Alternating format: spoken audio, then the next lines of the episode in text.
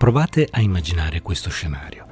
Siete in un ospedale, lavorate in un ospedale, un grande ospedale, una struttura americana, siamo negli Stati Uniti d'America. Improvvisamente la città in cui siete viene prima minacciata, poi colpita da un grande, gigantesco uragano. E proprio quando si pensa che gli effetti peggiori dell'uragano siano passati e siamo quasi pronti a tirare un sospiro di sollievo rispetto alle catastrofiche ipotesi su quello che sarebbe potuto succedere che erano state formulate,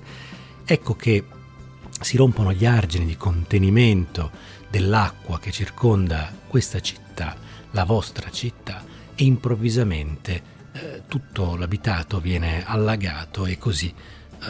l'ospedale, la zona in cui si trova il vostro ospedale. I livelli dell'acqua crescono, le notizie si fanno frammentari, siamo qualche anno indietro, i cellulari non funzionano come siamo abituati oggi, i collegamenti via internet sono decisamente più scadenti e difficoltosi e in assenza di informazioni si interrompe anche la catena di comando, diciamo, delle autorità a tutti i livelli. Insomma, siete soli, abbandonati. L'elettricità inizia a mancare, inizia a scarseggiare l'acqua, inizia a scarseggiare il cibo, le stesse medicine, i medicinali, tutti gli strumenti che servono per tenere in vita da un lato l'ospedale, dall'altro i pazienti dell'ospedale, iniziano a scarseggiare, iniziano a mancare. E in questa situazione, in una situazione in cui i soccorsi latitano, in cui un'idea di evacuazione di questo ospedale non sembra imminente o all'ordine del giorno, in questo contesto improvvisamente vi trovate a dover prendere una decisione terribile. Nel momento in cui arriveranno i soccorsi e i posti saranno inevitabilmente limitati e il tempo per l'evacuazione sarà limitato, chi sceglierò di evacuare? Quali pazienti porterò in prima linea? Quali altri lascerò indietro? Ecco,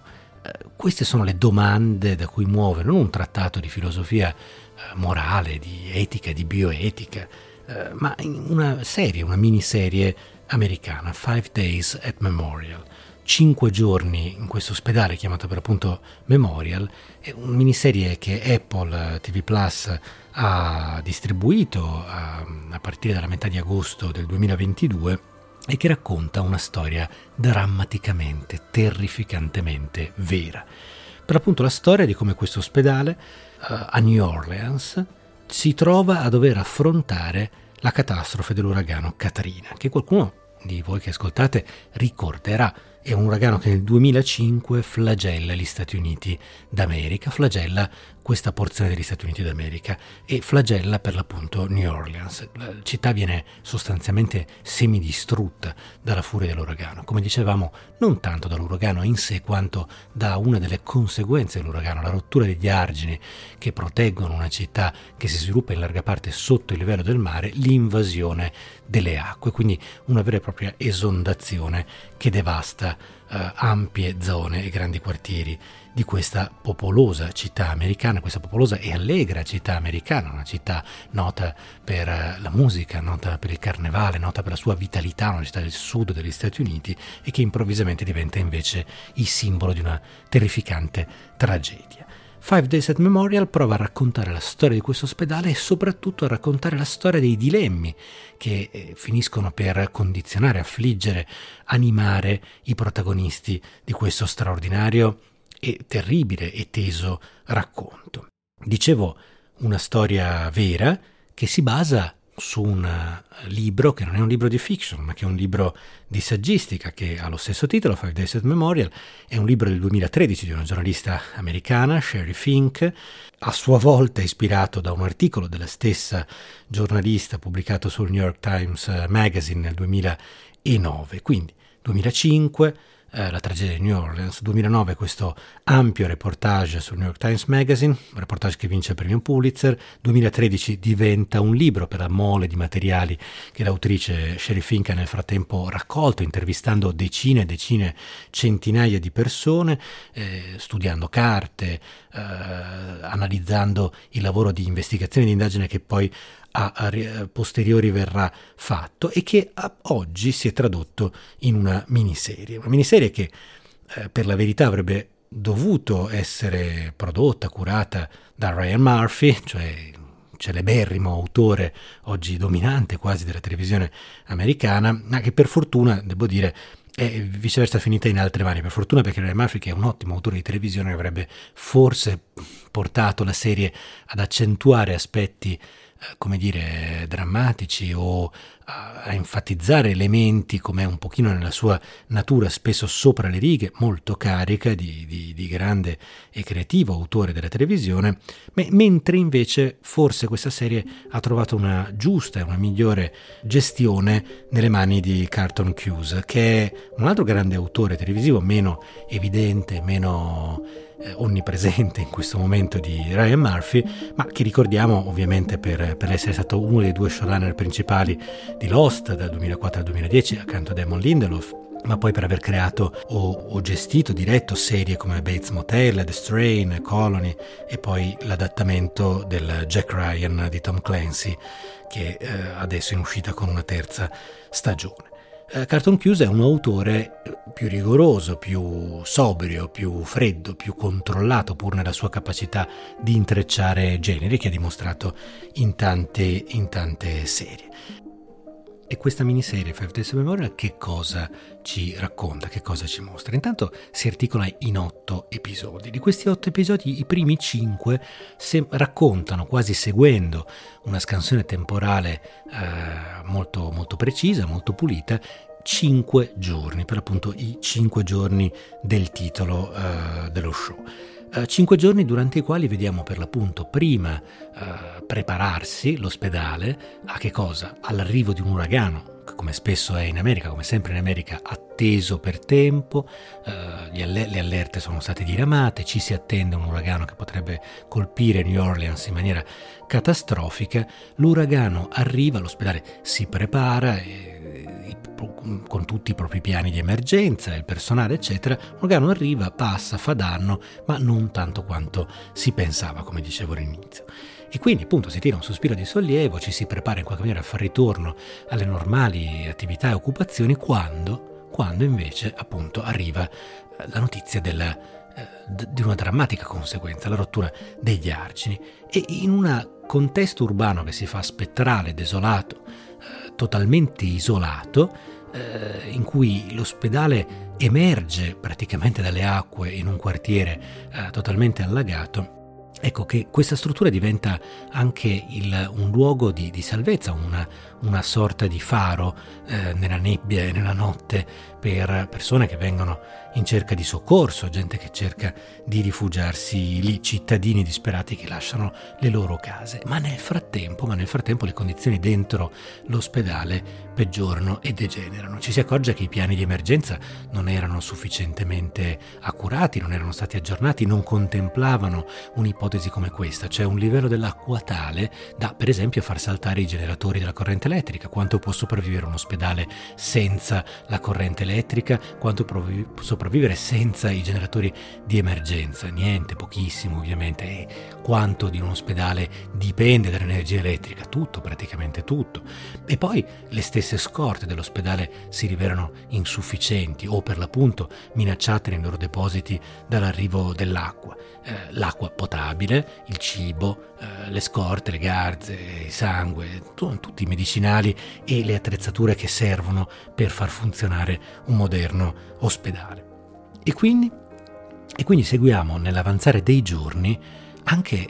l'eroismo, la fatica, la straziante e fisica fatica di questo manipolo di medici e di operatori sanitari, i quali sono chiamati ad aiutare, ad assistere in condizioni crescentemente disperate pazienti o a star loro vicini nel momento in cui le cure si rivelassero e si riveleranno insufficienti. Ed è lì che scatta nel progredire dei giorni, nel progredire di questa sorta di catastrofe annunciata in un certo senso, che è lì che scatta anche una nuova e terrificante dinamica, e cioè: bene, qua nessuno ci sta venendo a soccorrere, le nostre richieste di aiuto vanno a cozzare contro le aberrazioni di un sistema sanitario fortemente privatizzato come quello americano, contro le lentezze dei diversi livelli delle autorità governative nell'intervenire e diramare ordini e direttive che abbiano senso, che siano efficaci dal livello locale a quello statale a quello federale. Emblematico l'episodio in cui George W. Bush, allora presidente, sorvola New Orleans con l'Air Force One, l'aereo presidenziale, così facendo finisce per produrre un ulteriore disagio e difficoltà ai soccorritori, perché nel momento in cui l'aereo presidenziale vola e in volo nessun altro veicolo può operare in quell'area e quindi di fatto gli elicotteri di soccorso sono costretti ad atterrare e via discorrendo. Allora, di fronte a tutto questo, che cosa può fare un personale sanitario nel momento in cui si accorge che per l'appunto diminuiscono le risorse, crescono i problemi, cresce la sofferenza, il caldo è infernale senza aria condizionata in questo ospedale, i soccorsi tardano ad arrivare e quando finalmente arrivano comunicazioni ci dicono questo, ci dicono dovrete organizzare l'evacuazione dell'ospedale entro poche ore, e quindi bisogna decidere e assumere una decisione che nessun medico dovrebbe poter prendere, e cioè quali pazienti proveremo a portare a bordo delle barche o degli elicotteri di soccorso, quali saremo costretti a lasciare indietro. Portarli non è banale, trasportarli non è banale senza corrente elettrica, si tratta di portare persone spesso malconce, malmesse, per infinite rampe di scale o addirittura nel caso dell'evacuazione per via aerea, portarle a braccia su una struttura, una vecchia struttura, un vecchio riporto che non viene usato, così raccontano, da almeno 10 anni. E quindi una situazione estremamente complessa, estremamente difficile. Le risorse sono limitate, il tempo è limitato, la capacità di movimentare i pazienti limitata. Ed ecco appunto la decisione drammatica, il dilemma di cui parlavo prima. Quali pazienti dare priorità? A quelli più gravi, dicono alcuni dei medici, perché sono quelli che in qualche maniera rischiano di più la vita, hanno più bisogno di soccorso immediato. Oppure, nella tesi di altri, a quelli che sono in grado di muoversi, a quelli che hanno più chance di riuscire a sopravvivere alla fatica e al trauma del trasporto e poi dell'evacuazione. Trasportare un paziente troppo grave, trasportare un paziente, è un episodio raccontato nella miniserie, troppo grasso, troppo pesante per riuscire a movimentarlo attraverso rampe di scale, rischia di rendere impossibile evacuare nello stesso tempo altri pazienti che invece avrebbero più chance di vivere. E quindi appunto una decisione etica terribile. E quando a un certo punto l'ordine di evacuazione arriva e ci si trova a dover concitatamente in poche ore organizzare l'uscita dall'ospedale di quanti più pazienti possibili, che cosa fare di quelli che verranno lasciati indietro? E questo è il punto da cui in realtà la serie muove, il racconto di cronaca, l'indagine della giornalista Fink muove, ed è tutto il baricentro anche morale, etico di questo show. Se un paziente penso che dovrò lasciarlo indietro, se penso che non abbia chance di sopravvivere, che cos'è la cosa etica da fare? Lasciarlo, abbandonarlo da solo, lasciarlo alle sue sofferenze, lasciarlo al destino di una morte che potrebbe essere anche un'agonia interminabile, lunga, straziante, oppure addolcirne il trapasso, facilitarne l'uscita di scena, insomma, praticare quella che diventa di fatto una forma di eutanasia, ma di eutanasia che in questo caso assume anche la forma di un'azione coercitiva praticata nei confronti di pazienti che non hanno dato il consenso per l'appunto ad essere uccisi di fatto, per quanto nel modo più dolce possibile, con un'iniezione di morfina. Ecco, questa è l'atroce e potente, terribile storia che Five Days at Memorial prova ad indagare. È una storia che viene raccontata appunto nei primi 5 episodi, mettendo in scena i 5 giorni che portano a questa terrificante serie di decisioni, e poi negli ultimi 3 episodi raccontando invece le indagini, i procedimenti, i processi che vi saranno successivamente quando emergerà la storia di questo ospedale in cui un numero sorprendente di pazienti è morto, ed è morto portando in sé, mostrando tracce di morfina, di altri cocktail farmacologici tali da far pensare chiaramente che siano stati per l'appunto uccisi di fatto da medici che intendevano in quel momento la propria funzione come una funzione di pietà e che però altri accusavano di aver violato evidentemente il proprio giuramento, quello per cui il primo dovere di un medico è quello di non nuocere a un paziente, di salvarne, di curarne la vita e di mettere la sua vita al centro di ogni altra valutazione. Five Days at Memorial riesce ad affrontare domande che sono difficili, tese, pesantissime, domande che sarebbero per l'appunto da conferenza di bioetica, di filosofia politica, di filosofia morale, e a farlo in una maniera tesa, in una maniera avvincente, in una maniera angosciante, realistica, senza mai, questo è forse l'elemento più interessante, senza mai in qualche modo prendere una posizione. Anzi, lo fa con un'estrema intelligenza, in maniera molto sofisticata, costruendo una doppia operazione. Da un lato, portandoci a comprendere le ragioni che hanno spinto questi medici a una forma estrema di eutanasia, in qualche maniera spingendoci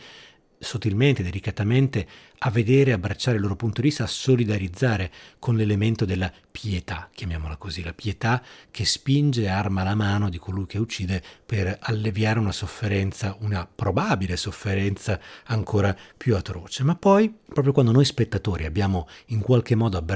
finito per abbracciare questo pur difficile, complesso, terrificante punto di vista, la serie sottilmente, sempre in maniera estremamente elegante, sa ribaltare questa prospettiva e costringerci a contemplare le cose in un altro modo, con occhi diversi, anche nell'entrare in scena di personaggi differenti, appunto i medici nelle prime puntate e i pazienti insieme, ma poi anche nelle puntate finali i familiari invece di coloro che sono morti e poi gli investigatori che sono chiamati ad indagare, coloro che saranno chiamati a giudicare, le autorità, eccetera eccetera. Non era un compito facile quello di provare a costruire una serie che fosse insieme avvincente, credibile e capace anche di stimolare delle domande così complicate e così difficili. Five Days at Memorial ci riesce, in fondo mettendo lo spettatore esattamente dove dovrebbe essere, chiamato a dover valutare, ascoltare le diverse voci, i diversi racconti e nel suo cuore decidere.